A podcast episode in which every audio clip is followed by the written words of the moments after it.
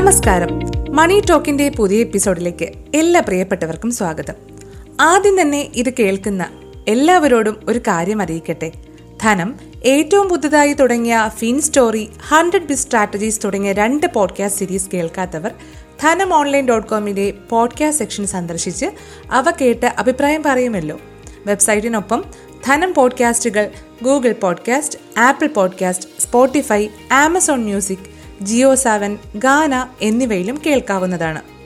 മണി ടോക്കിന്റെ ഇന്നത്തെ വിഷയം കടത്തിൽ അകപ്പെടാതിരിക്കാനും അകപ്പെട്ടാൽ അതിൽ നിന്ന് പുറത്തു കടക്കാനുമുള്ള വഴികളാണ്. കടബാധ്യതയില്ലാതെ ജീവിക്കാനാണ് നാം സ്വപ്നം കാണുന്നത്. സാമ്പത്തിക അച്ചടക്കമുള്ളവർക്ക് ഒരു പരിധിവരെ അതിന് സാധിക്കുന്നുമുണ്ട്. ലോണുകളുടെ രൂപത്തിലാണ് ഏറെ പേർക്കും കടമുള്ളത്. എന്തെങ്കിലും മാർഗമുണ്ടെങ്കിൽ എത്രയും വേഗം ലോൺ തിരിച്ചടച്ച് സ്വസ്ഥത നേടാനും ഭാവിയിലേക്ക് കരുതി വെക്കാനും ശ്രദ്ധിക്കണം. വായ്പകൾ പ്രയോജനപ്പെടുത്തി മികച്ച വരുമാനം നേടുന്നവരും ലഭിക്കുന്ന വരുമാനത്തിലേറെ വായ്പാ തിരിച്ചടവിന് ഉപയോഗിക്കേണ്ടി വരുന്നവരുമുണ്ട്.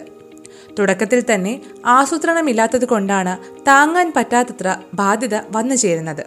തിരിച്ചടയ്ക്കാൻ കഴിയുമെങ്കിൽ താമസിക്കാൻ ഒരു വീട് വയ്ക്കാൻ വായ്പയൊന്നും എടുക്കുന്നതിൽ തെറ്റില്ല.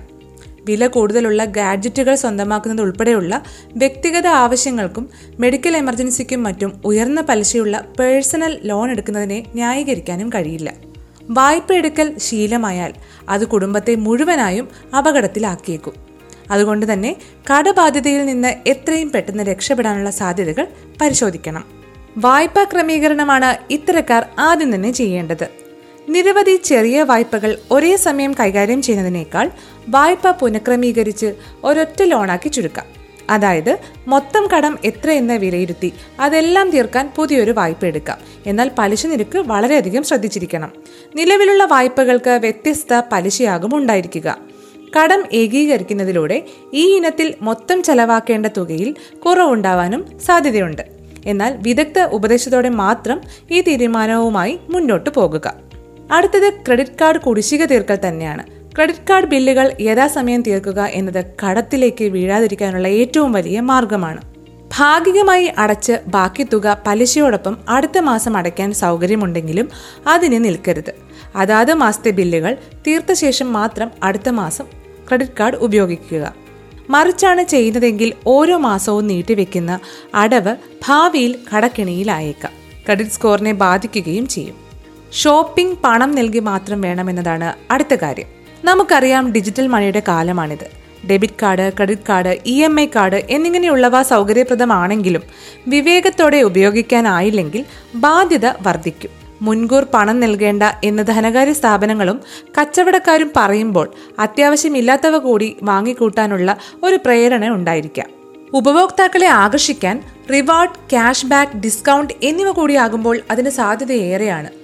ഉപഭോക്താവിന് നേട്ടമുണ്ടെങ്കിലും നിലവിൽ കടബാധ്യതയുള്ള വ്യക്തികൾ ഈ വഴി തിരഞ്ഞെടുക്കാതിരിക്കുകയാണ് നല്ലത്. പണം കൊടുത്ത് ഉൽപ്പന്നങ്ങൾ വാങ്ങാൻ ഇത്തരക്കാർ ശ്രദ്ധിക്കുക. എ ടി എമ്മിൽ നിന്നോ ബാങ്കിൽ നിന്നോ പണം എടുക്കും മുൻപ് രണ്ട് തവണ ആലോചിക്കാൻ ഇത് നിങ്ങളെ സഹായിക്കും.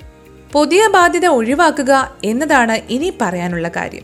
വായ്പകൾ ഒന്നൊന്നായി ഒഴിവാക്കി ബാധ്യതകളിൽ നിന്ന് പുറത്തു കടക്കാനാണ് ശ്രദ്ധിക്കേണ്ടത്. വീണ്ടും കടമെടുക്കുന്നതിനെക്കുറിച്ച് ആലോചിക്കാതിരിക്കുക. കയ്യിൽ പണമില്ലാതെ വരുമ്പോൾ ക്രെഡിറ്റ് കാർഡ് വ്യക്തിഗത വായ്പ എന്നിവയെ ആശ്രയിക്കാതിരിക്കുക. യഥാർത്ഥത്തിൽ ചെലവഴിക്കേണ്ട തുകയേക്കാൾ എത്രയോ അധികം തിരിച്ചടവിനായി ഉപയോഗിക്കേണ്ടി വരുമെന്നതാണ് വാസ്തവം. അറിയാതെ തന്നെ വരുമാനത്തെ ബാധിക്കുകയും കൂടുതൽ ബാധ്യതകളിൽ നിങ്ങൾ അകപ്പെടുകയും ചെയ്യും. ചില ശീലങ്ങൾ ഒഴിവാക്കുന്നതിനെ കുറിച്ചാണ് ഇനി പറയുന്നത്. വരുമാനത്തിനനുസരിച്ച് ജീവിക്കാൻ നമ്മൾ ശീലിച്ചിരിക്കണം. അതിൽ നിന്ന് നിശ്ചിത ശതമാനം സമ്പാദിക്കുകയും വേണം. സ്ഥിരമായി പുറത്തുനിന്നുള്ള ഭക്ഷണം ഒഴിവാക്കാൻ ഓഫീസിൽ പോകുമ്പോൾ വീട്ടിൽ നിന്ന് ഭക്ഷണം കൊണ്ടുപോകാം. ഒഴിവാക്കാവുന്ന ചെലവുകളിലൂടെ കൂടുതൽ നേടാമെന്നു മാത്രമല്ല നിലവിലുള്ള ബാധ്യതകൾ തീർക്കുന്നതിനുള്ള മുൻഗണന നൽകാനും അതിലൂടെ കഴിയും. ക്രെഡിറ്റ് സ്കോർ മെച്ചപ്പെടുത്തലാണ് അടുത്തത്. ബാങ്ക് ബാങ്ക് ഇതര ധനകാര്യ സ്ഥാപനങ്ങൾ തുടങ്ങിയവയിൽ നിന്നെടുത്തിട്ടുള്ള വായ്പകളിൽ തിരിച്ചടവ് മുടങ്ങിയാൽ ക്രെഡിറ്റ് സ്കോറിനെ ബാധിച്ചേക്കാം. ഭാവിയിൽ കുറഞ്ഞ പലിശയ്ക്ക് എളുപ്പത്തിൽ വായ്പ ലഭിക്കാൻ അത് തടസ്സമാകും. ഏറ്റവും കൂടുതൽ പലിശയുള്ള വായ്പ റിസ്ക് കൂടിയ വായ്പ എന്നിവ ആദ്യം അടച്ചു തീർക്കാൻ ശ്രമിച്ചിരിക്കണം. സാമ്പത്തിക ആസൂത്രണവും ഇൻഷുറൻസും കൂടെ പറയാതിരിക്കാനാവില്ല. ജീവിതത്തിൽ ലക്ഷ്യങ്ങളില്ലാത്തവരുണ്ടാകില്ല. സാമ്പത്തിക ആസൂത്രണമുണ്ടെങ്കിൽ ഭാവിയിലേക്ക് കരുതി വെക്കാനും കടബാധ്യതകളിൽ നിന്ന് അകന്നു നിൽക്കാനും കഴിയും. ആരോഗ്യ ഇൻഷുറൻസ് ഉറപ്പാക്കുന്നതിലൂടെ മെഡിക്കൽ എമർജൻസിക്ക് വേണ്ടി പണത്തിനായി വായ്പ എടുക്കേണ്ടി വരില്ല. വാഹനം വാങ്ങാനും മറ്റും സാമ്പത്തിക ലക്ഷ്യങ്ങൾക്ക് നേരത്തെ തന്നെ നിങ്ങൾ നിക്ഷേപം തുടങ്ങിയിരിക്കണം. എളുപ്പത്തിൽ വായ്പ ലഭിക്കുമെന്ന് കരുതി അതിന്റെ പുറകെ പോകാതിരിക്കുക. വരുമാനത്തിൽ നിന്ന് പരമാവധി മുപ്പത് ശതമാനത്തിൽ താഴെ മാത്രമേ ഇ എം ഐക്കായി നീക്കി വെക്കാൻ പാടുള്ളൂ. അതും ഒരു മാസം. വായ്പ എടുക്കുന്നുണ്ടെങ്കിൽ അത് വീട് വെക്കാൻ മാത്രമാവട്ടെ. ലാസ്റ്റ് ബട്ട് നോട്ട് ലീസ്റ്റ് എന്ന് പറയുന്നത് പോലെ ബജറ്റ് തയ്യാറാക്കലാണ് ഇനി പറയുന്നത്. എപ്പോഴും പറയുന്നതാണെങ്കിലും ബജറ്റ് തയ്യാറാക്കാതെ സാമ്പത്തിക അച്ചടക്കം വരില്ല എന്ന് നമ്മൾക്കറിയാം. അത്യാവശ്യമുള്ള ചെലവുകൾക്ക് പണം നീക്കിവെക്കാനും അത്ര തന്നെ അത്യാവശ്യമില്ലാത്തവ തൽക്കാലത്തേക്ക് മാറ്റിവെക്കാനും ഇതിലൂടെ കഴിയും. ഓരോ മാസത്തെയും അത്യാവശ്യ ചെലവുകൾ വായ്പാ തിരിച്ചടവ് നിക്ഷേപം എന്നിവ ബജറ്റ് തയ്യാറാക്കുമ്പോൾ പരിഗണിക്കണം. ചെലവുകൾ കൃത്യമായി നിർവചിച്ച് അതിനനുസരിച്ച് മുന്നോട്ട് പോകാനും ശീലിച്ചിരിക്കണം. ഇതിനായി മൊബൈൽ ആപ്പുകളും നിങ്ങൾക്ക് പ്രയോജനപ്പെടുത്താം. ഒന്നുമില്ലെങ്കിലും ഒരു ഡയറിയിൽ കൃത്യമായ തീയതിയിട്ട് കൃത്യമായ ചെലവുകളും വരവുകളും എഴുതി നോക്കൂ. നിങ്ങളുടെ സമ്പാദ്യശീലവും വളരും. കടത്തിലേക്ക് പോകുന്നതും ഒഴിവാക്കാം കടമില്ലാതെ ചിട്ടയായ ജീവിതത്തിന് എപ്പോഴും വ്യക്തിഗത സാമ്പത്തിക അച്ചടക്കം പ്രധാനമാണെന്നത് തിരിച്ചറിയണം. ഇതോടെ ഇന്നത്തെ ധനം മണി ടോക്ക് പൂർണമാകുന്നു. മണി ടോക്കിനെ കുറിച്ചുള്ള നിങ്ങളുടെ അഭിപ്രായങ്ങൾ ഞങ്ങളെ കമന്റായി അറിയിക്കുക.